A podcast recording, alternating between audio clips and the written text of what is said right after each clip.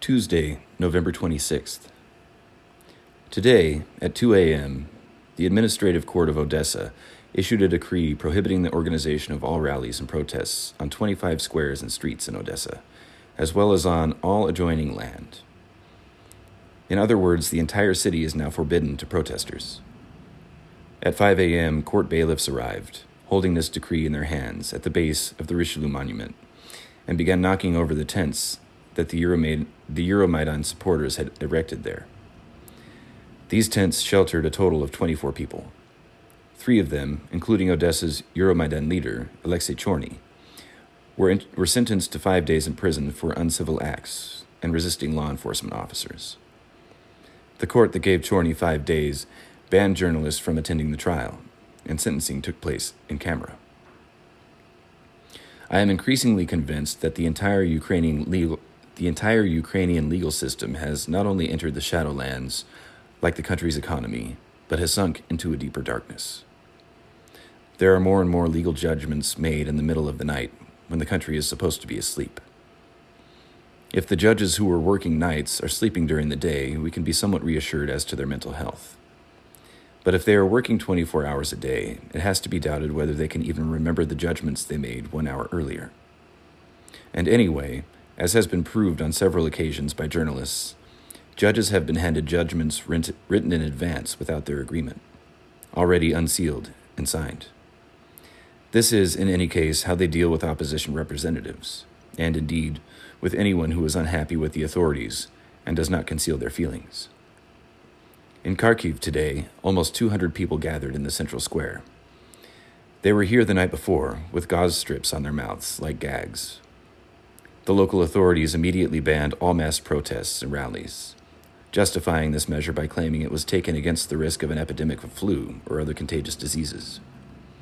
The city truly is sick. In 2004, at the time of the Orange Revolution, its inhabitants were much more active. Putin's statements on Ukraine keep coming. In the latest, he said that Ukraine owed Russia $30 billion. Last week, the debt was, I believe, only $18 billion. Today, in Kiev, students declared a general strike. Those from the city's university gathered around the monument to Taras Shevchenko, and from there marched towards the Maidan. Almost 2,000 others joined protesters in the square.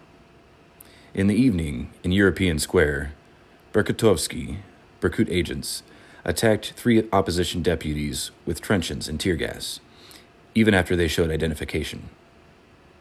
So it looks as though the police have already taken away the immunity from arrest guaranteed to members of parliament by the Constitution, or at least to those who support the opposition.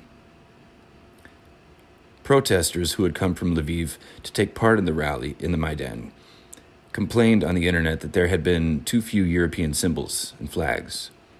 There were not many Ukrainian flags either. Most of the flags on display were those of the opposition parties. While writers and journalists were speaking, the public listened attentively. But as soon as they were succeeded by opposition politicians, who clearly did not agree on a joint plan or message, the rally was transformed into a sort of dry run for future presidential elections. It is true that the appearance of Yuri Lutsenko, who spent the year in prison on official orders of Yanukovych, did arouse the crowd's interest and attention. But he was talking about himself, not about any particular party. At one stage, the supporters of Yulia Tymoshenko invited protesters to march on the cabinet building. Result? Those who responded to this radical call found themselves clashing with the police, who surrounded said building and tested the effects of rubber truncheons on the protesters' bodies. The previous night, in Dnipropetrovsk, Titushky destroyed the tents erected in the, lo- in the local European square by protesters. Everyone found, found inside them was beaten up. The leader of the local Euromaidan was evacuated in an ambulance, suffering from traumatic brain injury and multiple contusions. Euromaidan organizers in the city banned the flags of political parties from rallies. Only European flags would be accepted. In Donetsk and Luhansk, it appeared that nothing is happening. In Crimea, too, all is as calm as a graveyard. Protesters' kits have gone on sale on the internet. One of the ads reads For sale, complete equipment for protesters, includes everything required by a person preparing to defend his interests and opinions during the cold season. The kit contains a half liter thermos flask, a cooler bag, an umbrella, a floor mat, a, waterproof, a waterproof poncho, a sleeping bag, a portable phone charger, a water canteen, a small gas camping stove, food rations for three days, four thermochemical hot water bottles, and a protester's guide with summaries of relevant articles of law in the event of a conflict with police. Total price about 1,000 hryvnias. Recently, an instruction manual for drivers has become very popular. How to behave with transport police officers. It also contains many reminders of the laws and regulations that policemen routinely break when arresting drivers on the road. Sinister weather today. Not a single ray of sunlight the whole day. Sometimes rain, sometimes sleet. In conditions such as these, there is nothing like a sauna to perk you up. Perhaps I will have that pleasure tomorrow, if all goes as planned.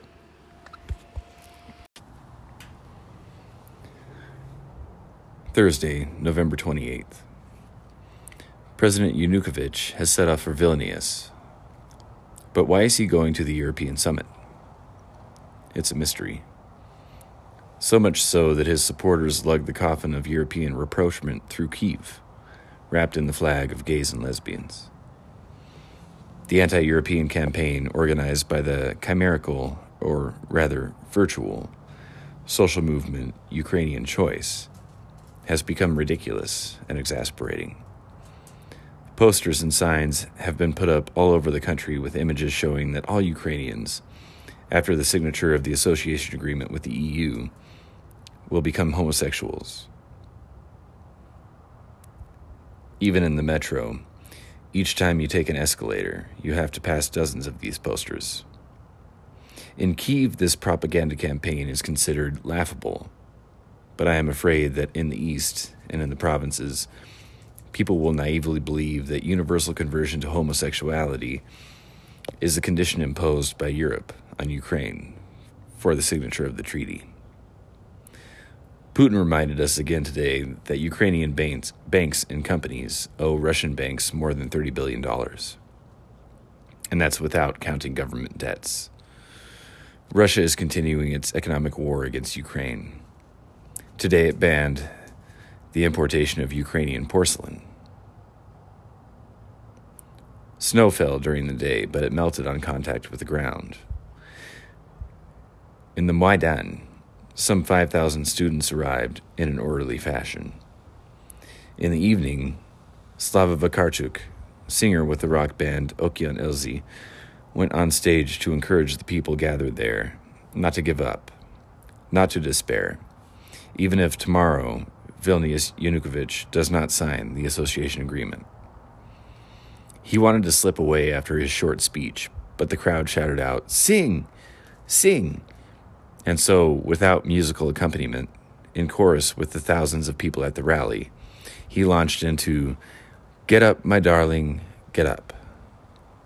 In spite of everything, the country is not getting in the way, is not getting up the way it did to protest against the falsification of the presidential the presidential election results in 2004.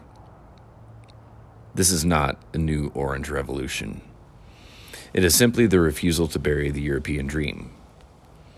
In the South and in the East, that dream simply does not exist. For Donetsk and Sebastopol, Europe is too distant.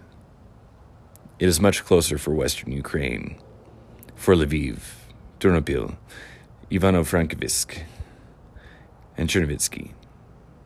Chernivtsi. That is why people up there are in arms, while in eastern, while in eastern Ukraine all is silent.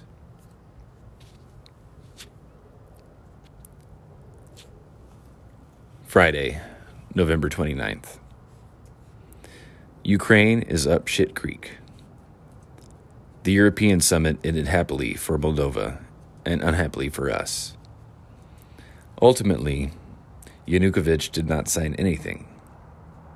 So why did he go to Vilnius? To be photographed with Angela Merkel? But Kiev is the scene of a new rally, or more precisely, the Party of Regions anti rally. Dozens of buses are parked in Glory Square and elsewhere. From there, citizens brought in mostly from eastern Ukraine, the, the majority of them Buzheniki, government, worker, government workers, brandishing Ukrainian flags, marched toward European Square, where a stage has already been set up, decorated with the ruling party's two favorite colors, blue and white. The rally has a name for Europe in Ukraine. While Maidanistas are championing, championing Ukraine in Europe, this group is doing the opposite.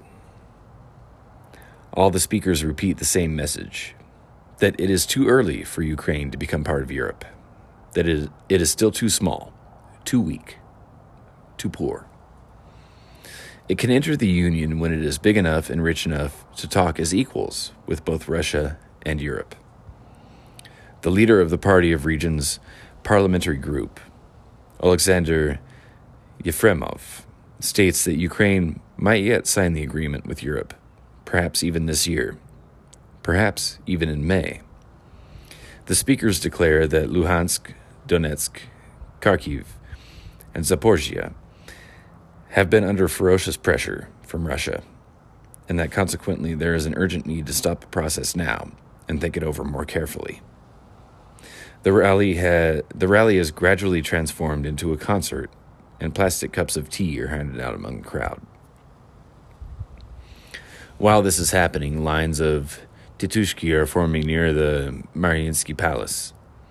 Thousands of them, all dressed in tracksuits. Two journalists from a public television channel have gone there with a camera to find out what is happening. They are assaulted by about 20 people, punched and thrown to the ground their cameras smashed, their pockets emptied, and a USB key stolen from them. The police advise them to steer well clear, well clear of Titushki and refuse to get involved. A little later, at about 6:30 p.m., a group of Titushki attack pro-European protesters in the Maidan. A fight ensues. Smoke grenades are thrown, and the police suddenly arrive. The Titushki disappear. Policemen in gas masks line up in a row and begin shoving the protesters toward the Independence Monument. A second row of law enforcement officers form on the other side of Kresh- Street, cutting the rally in two. Later on, I flick through the television channels to check the news. Almost nothing about the Maidan. Instead, the news is talking about another fatal assault on CIT security staff in Kharkiv. This is the sixth time in a few years that an armored truck has been attacked. People were killed, and the murderers are being sought, but there is little chance of them being found. More and more often, I hear the theory that criminals who attack CIT security staff in Kharkiv are working for Russians. The Russian border is less than 25 miles from the city. Slava Ukraini!